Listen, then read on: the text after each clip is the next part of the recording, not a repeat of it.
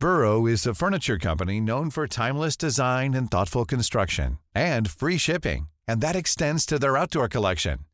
Their outdoor furniture is built to withstand the elements, featuring rust-proof stainless steel hardware, weather-ready teak, and quick-dry foam cushions.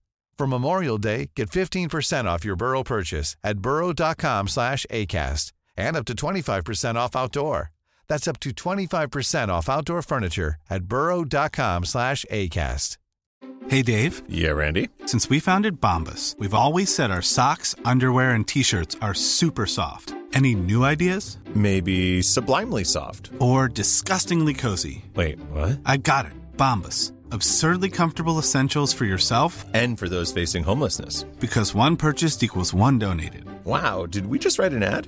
Yes. Bombas. Big comfort for everyone. Go to bombas.com slash ACAST and use code ACAST for 20% off your first purchase.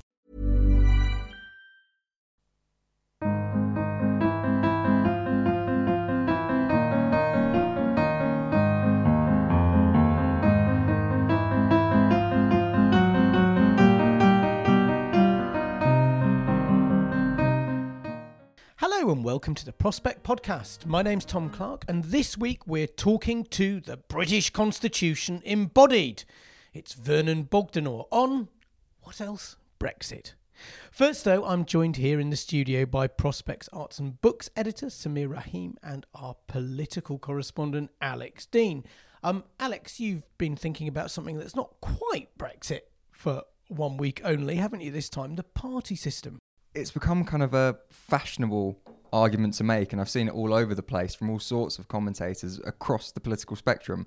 That one of the real lessons of the last few years in British politics is the fracturing of the two party system, uh, the, the two main parties. Uh, they're kind of falling apart and coming under unprecedented strain, all kinds of cracks, and actually won't exist for long as we know it. And I've just been thinking about it over the last few days and wondering whether actually I think the exact opposite and whether the lesson actually of the last few years and months is the incredible resilience of the two party system. Because despite everything, despite the huge ideological fault lines in both Labour and the Tories, you know, Bill Cash and Anna Soubry still both follow the Conservative whip. They're still in the same party despite you know there, there can be more on opposite ends of the biggest issue of our time. So bring it back to Brexit, and in the Labour Party, you've got Chuka Umunna and Corbyn, both of whom still, you know, um, clearly, you know, Corbyn's leader of the Labour Party. Uh, Chuka's still in there, despite disagreeing with Corbyn on his most fundamental policy plank. So I think actually the two-party system has proven incredibly, um, it's endured. I remember writing lots of articles at The Guardian in the run up to and then the aftermath of the 2010 election about the two party system falling away, which it kind of did in, in, in that election with the Lib Dem surge. But since then, you know, um, it didn't um, collapse in the end in the face of UKIP in the 2015 election. The Conservatives did very well. And then, of course, in 2017, it bounced back, didn't it? We got over 80% or, uh, for the for the two main parties. in 2017, the two main parties took the lion's share of the vote. Um, and then look at the confidence vote in the Commons uh, in, in the government recently, tabled by Labour, and it split exactly down party lines, and every every Tory ended up falling in as you'd expect. So I think actually this quite fashionable view that main political parties won't exist in five, ten years' time. I, I'm not sure the evidence actually supports that. They are fracturing, but in a weird way. that means that kind of loyalty is kind of fracturing, uh, but people aren't actually abandoning the name of the party. They're not kind of uh, leaving the party. They're just not doing what the party leadership says. Yeah, I mean, and that I've heard from MPs directly within the last week, them saying, like, I don't bother to look at the Labour whip anymore. I don't know what I'm being whipped. I just see what's coming up and vote how about how I want. And people did say when Corbyn first got in, you know, he just so routinely rebelled. How can you expect anyone else not to routinely rebel? And there's certainly a lot more of that. MPs not doing what they're told. Yeah, isn't it interesting that MPs seem to be much more individualized now? They do, see, and I think I wonder whether social media has got something to do with that.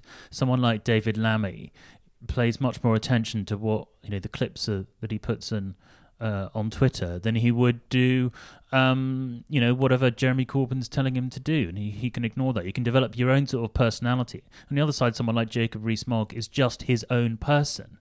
But of course, these people wouldn't necessarily get elected without the without the party machinery behind them, because we still have this first past the post system, and that it, until that changes, if that ever changes, uh, we're always going to have um, a two party system, really, aren't we? And yet there has been, hasn't there, some polling recently which is supposedly saying, and I know the interpretation of this is contested, but supposedly saying that the um, divide, leave, remain, is now a kind of deeper identification than being a Labour or a Conservative voter. Have you had a look at that at all, Alex? I have been looking at that. I mean, it doesn't surprise me hugely in a way because I think the Brexit question, uh, and it does always come back to Brexit, I'm afraid. Um, I think it's really interesting because of the way that at one end it's the most technical, maybe even boring thing, all about kind of tariff rate quotas at the WTO and stuff like that, and it's incredibly nerdy. Um, but then at the other end, it speaks fundamentally to our view of the world uh, and the way we think the future of the country should go and whether we're kind of you know open closed uh, i don't i already feel my bias creeping in but um, how we think you survive as a country in the 21st century. So i think that is an incredibly big divide and i'm not surprised that people are identifying so strongly with it particularly at the moment. And yet it doesn't seem like it is encouraging people to uh, break off and, and, and, form new parties, at least quite, not quite yet. But if the party um, is, so to speak, not quite over for our politicians, we might, Sameer, you think, be facing a reckoning of a very different sort in the world of pop. Yes, there's a new documentary which um, just launched coming on Channel 4 quite soon about uh, Michael Jackson. Uh, it's called Leaving Neverland. Uh, and it's filled with a lot of sort of shocking um, uh, and quite convincing allegations about his um, paedophilic behavior with two young boys. Now, these aren't um, brand new uh, allegations, as it were. But I think for people like me and many others who are big Michael Jackson fans, grew up with him in the 80s, seem to be, you know, in a way, a kind of embodiment of, a, of innocence. We didn't really want to believe any of these stories. And even now, in the office last week, one of my colleagues was just playing Michael Jackson and it seemed perfectly normal. And I wonder whether there's something to do with artists we really admire. I'm, I'm surprised. I mean, I know that you like Bob Dylan that fits with your thing for poetry. Michael Jackson, I didn't have you down as. Oh, well, I mean, you know, we all have our, you know, I grew up, grew up with Michael Jackson. Also, and I think he is, he is absolutely, you know, he was absolutely brilliant right from the early days. And I can sort of feel like I can maybe still listen to the 1970s Jackson 5 stuff when he really was this innocent um, child going through a very difficult time in the hands of his father. Um, but I don't know whether we can really um, fully. I don't know whether I can really listen to the stuff that he does in the 80s and 90s anymore, simply because I find it very difficult to separate the image that he projected from all these allegations. But it's, I mean, it's the perennial question, isn't it? Like, can you enjoy the art of a I mean, maybe we do use the monster word now about Michael Jackson. I don't know, but you know, um, it would apply in. Um, can you, is it okay to listen to Wagner's opera? People have argued about that for a long time, and I think on that one, you think you can. Oh yeah, I mean, I think that I think that's very different. I mean, Wagner was a vile anti-Semite. Um, lots of other great writers in the 19th century was uh, were. Uh, Dickens was, wasn't very nice about Jews either. And uh, I think Wagner's appropriation by the Nazis after he died mm. is quite different from Michael Jackson or, or, or, or whoever actually committing terrible offences, or, or Eric Gill, for example, the um, draftsman. Um, Lionel Shriver wrote a piece in the uh, in Harper's, um, which came over the weekend, arguing the opposite point of view, saying, um, you know, why can't we watch the Cosby Show anymore? You know, it's just, you know, we can we can watch it. Isn't it unfair that just because um, the main star of it has been convicted of um, uh, rape offences. But I think I just can't buy that argument, I'm afraid, because uh, again, Cosby Show, another great 80s hit that I, I used to love and watch when I, uh, when I was younger. I mean, it's you know, fairly family oriented thing, something when somebody was projecting their personality. There's also the interesting thing when I mentioned this on Twitter, somebody mentioned a quite good point, and they said, well, maybe it's the dissonance between, for example, someone like the you know the Jackson Five or Cosby, where it was quite a wholesome presentation of them, and then uh, uh, we find out terrible things that they've done. The dissonance between those two things means that we find it more difficult to deal with. But it, you do get into how where where are you going to draw the line? We know that like John Lennon maybe his songs exposed him as being a more troubled character, but you know, he did thump his girlfriend when he was young and Hendrix, Bowie. Well, I think Bowie's quite an interesting one actually, because after he died, I mean, there was a sort of welter of um, uh, tributes uh, to him, great musician, and all the rest of it. But you know, you don't need to look very far into the biographies to see that there was a lot of you know dodgy stuff going on with girls possibly underage or, or whatever. Um, I remember on the day um, that David Bowie died of being at the Guardian, and the like someone was saying you can't write. This was quite soon after the Jimmy Savile stuff. You know, you can't write a big piece without mentioning the fact that he slept with this extremely young child who um, had been involved with someone else who was then disgraced over it. Even with the Savile stuff going on, some people were saying, no, no, no, you don't want to put that in there because that will taint like what overall is a massive artistic contribution. And we did put it in in the end, but it's it's interesting that it was disputed in a way that with a kind of straight down the line heavy rocker, everyone would probably have been interest uh, okay with with including it. And this is the hero worship of the 60s, 70s generation, um, who now are the fans are now the people in charge of newspapers and write the headlines and uh, and all the rest of it. I remember, I don't know if anyone's seen the pretty execrable film The Boat That Rocked. So it's about sort of pirate radio and the glory days. And there's a character played by Rhys Ifans who is sort of based on Jimmy Savile uh, and various other characters. But before we knew publicly about what Jimmy Savile did. And then this character is essentially portrayed um, as a predatory guy going around with lots of naked young women all the time and they're always the joke is that, that whenever he is he's there women just take their clothes off in front of him and blah blah blah um, and uh, it's the sort of boring, staid people at the BBC who want to dampen down on uh, um, the you know the liberating '60s. Um, rewatching that film, the level of first of all smugness about uh, the '60s and '70s, but also just the level of again extreme naivety. What do people think was actually going on? in that circumstance. Um, and it, it, I don't know, there is certainly a reckoning happening right now, and there are no easy answers. But you don't want to wipe out too much music and television and whatever else, do you? I mean, because if you applied standards to people who could, because of their circumstances, get away with a lot and did get away with a lot, y- you might wipe out an awful lot of the pop legacy of the 60s and 70s. Well, maybe shall I take it highbrow again? You know, Walter Benjamin said that um, every document of civilization is also a document of barbarism. The idea that something could be a beautifully created work of art, but also be troubling and difficult and have things about it that aren't um, simple or easy, um, I think. I think that's a view that we need to we need to come to. Thank you very much indeed uh, for that, Sameer. And now on to our main event. This week we're going to be talking to Professor Vernon Bogdanor, the great expert on the Constitution, who tells us, amongst other things, why his hopes of a second referendum he thinks are now slipping away.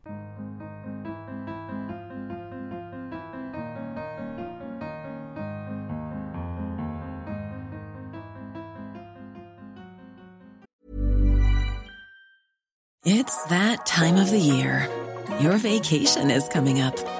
You can already hear the beach waves, feel the warm breeze, relax, and think about work. You really, really want it all to work out while you're away. Monday.com gives you and the team that peace of mind. When all work is on one platform and everyone's in sync, things just flow wherever you are. Tap the banner to go to Monday.com. There's never been a faster or easier way to start your weight loss journey than with PlushCare. PlushCare accepts most insurance plans and gives you online access to board-certified physicians who can prescribe FDA-approved weight loss medications like Wegovy and Zepbound for those who qualify. Take charge of your health and speak with a board-certified physician about a weight loss plan that's right for you.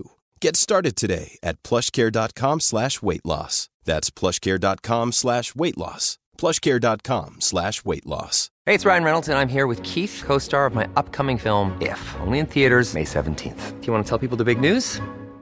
All right, I'll do it. Sign up now and you'll get unlimited for $15 a month in six months of Paramount Plus Essential Plan on us. Mintmobile.com slash switch. Upfront payment of $45 equivalent to $15 per month. Unlimited over 40 gigabytes per month. Face lower speeds. Videos at 480p. Active Mint customers by 531.24 get six months of Paramount Plus Essential Plan. Auto renews after six months. Offer ends May 31st, 2024. Separate Paramount Plus registration required. Terms and conditions apply if rated PG. One of the provisions of the Fixed Term Parliament Act is that the government can only be uh, required to call a general election if there is a specific vote of no confidence in the government. Before that, any Prime Minister could pledge confidence on a specific measure. For example, if the Fixed Term Parliament Act wasn't there, Theresa May could have said, The deal's a matter of confidence. If Parliament won't vote for it, I will seek a dissolution and that would either have brought the rebels to heel or there would have been a general election, and in either case, the issue would be nearer resolution. That, incidentally, was how Edward Heath got the European Communities Bill through in 1972. He threatened a dissolution, and he won a majority of just eight on second reading. And in 1993, when uh, there was a vote against the government, against the opt out from the social chapter of the Maastricht Treaty, John Major simply came back the next day and said, Look, this is a matter of confidence. If you don't reverse this, I will seek a dissolution. And the rebels came to heel. Um, the government was defeated in a vote of no confidence.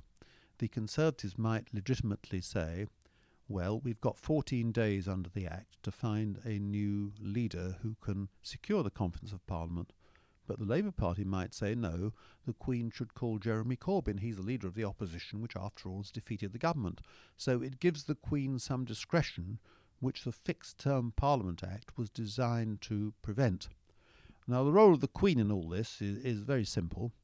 Her duty is to um, assent to all legislation when so advised by her government. She has no other role in Brexit except to try and do what she's already tried to do to calm the atmosphere by saying, let's all remember we belong to the same country, we have to live together, uh, and so on and so on. She made a similar speech after the Scottish independence referendum that people had strong feelings but should now try and resolve them in some form of amity. But I mean, this must all be a nightmare for the palace, which wants to stay out of politics. I mean, they made that intervention, but basically they don't want to make any serious political decisions, but they conceivably there's a situation where they might have to. Well, I think the real nightmare for the palace is the deep divisions in the country on Brexit, which the referendum has revealed. Um, referendums are meant to resolve issues, and indeed I, I'm broadly in favour of them for that reason. But clearly, the 2016 Brexit referendum has not done that. And, and indeed, I would say the divisions in the country on Brexit are as deep as anything we've seen since the divisions in the country in the 1930s on appeasement, Munich and the Spanish Civil War, and so on. Normally, I think it's fair to say in this country, political issues don't dig very deep by contrast with the continent. I mean, in the local pub, people don't care that much whether you're left wing or right wing. Whereas I think in countries such as France or Spain uh, and, and a number of other continental countries, these political differences really do matter. In Britain, they've tended to be on the surface, but the leave remain issue is dividing people, sometimes dividing families, dividing friends, perhaps dividing um, people meeting in the pub and so on in a way that I don't think any other post war issue has done. I mean, Suez did, but for a comparatively brief period, and the miners' strike did as well in 1984 5. But again, that was for a comparatively brief period.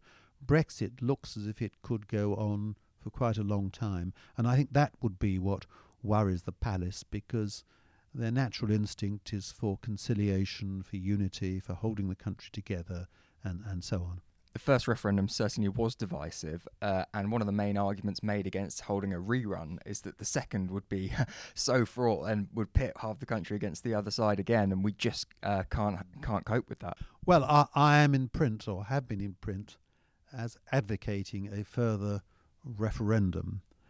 I now think that is probably not practicable. Um, it would resolve the issue if you had another Leave majority, and it would clearly resolve the issue if you had another large, if you had a large Remain majority, something over 60 to 40. But that second outcome is probably unlikely. And one possibility is a narrow Remain majority, let's say for argument's sake 54 46, on a turnout which may not be comparable to that in 2016. You had a very large turnout, 72%, the largest in any uh, national election in Britain since 1992. Now, it may be if we had another referendum, some of the Brexiteers would boycott it, and therefore turnout would be lower, so the second referendum wouldn't be seen as legitimate. So I'm afraid I think there are arguments to say that a second referendum, a further referendum, would not resolve the issue. And um, I, I don't think we ought to be put off by the fact that some people say there'll be civil disobedience or even terrorism. We can't be blackmailed. If a second referendum is the right thing to do, it is the right thing to do. But it's now coming to appear that it's not practicable. There's a further point that the people in favour of it can't agree on the options, and yet another argument that uh, to get the legislation through would take at least six months. It took seven months in 2015. That means extending beyond the date of the European Parliament elections. And that would lead to another legal problem because if we don't fight in those elections, the government could be sued in the courts because the European Charter, which I mentioned previously, gives everyone a right, a right to stand and vote in those elections, um, which they would be deprived of if we did elect MEPs, they would be taking part in the succession to uh, Mr. Juncker, who retires as President of the European Commission.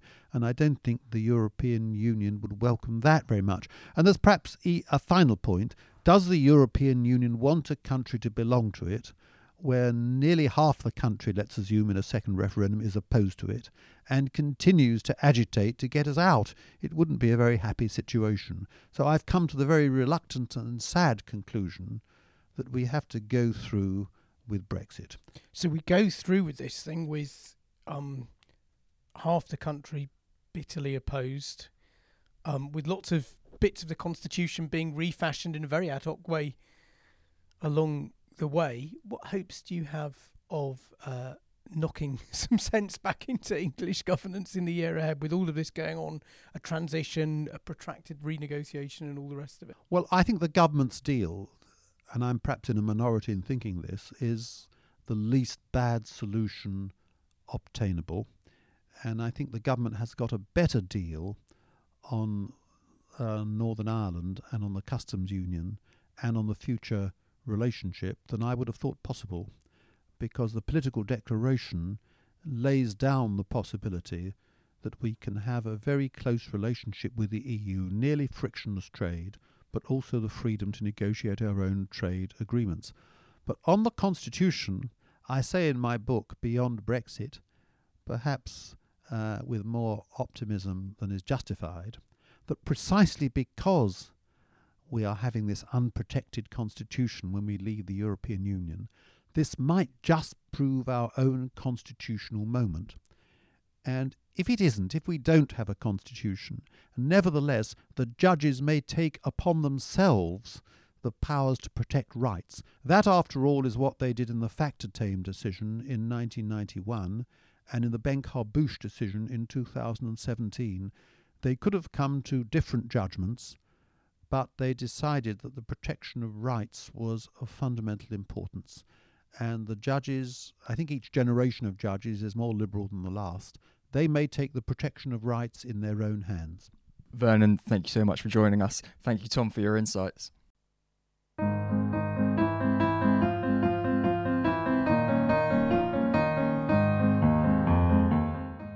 That's all for this week. Thanks so very much uh, for listening um, to me, Tom Clark, and Vernon Bogdanor of King's College. Thanks also to Alex Dean, who was speaking to me with him. Also, Sameer Rahim, who you heard from earlier in the podcast, here in the heart of Westminster. Stephanie Boland was this week's producer. And if you enjoyed the Prospect podcast, please do give us a rating and a review. It really does help. We'll see you next time. Thanks very much.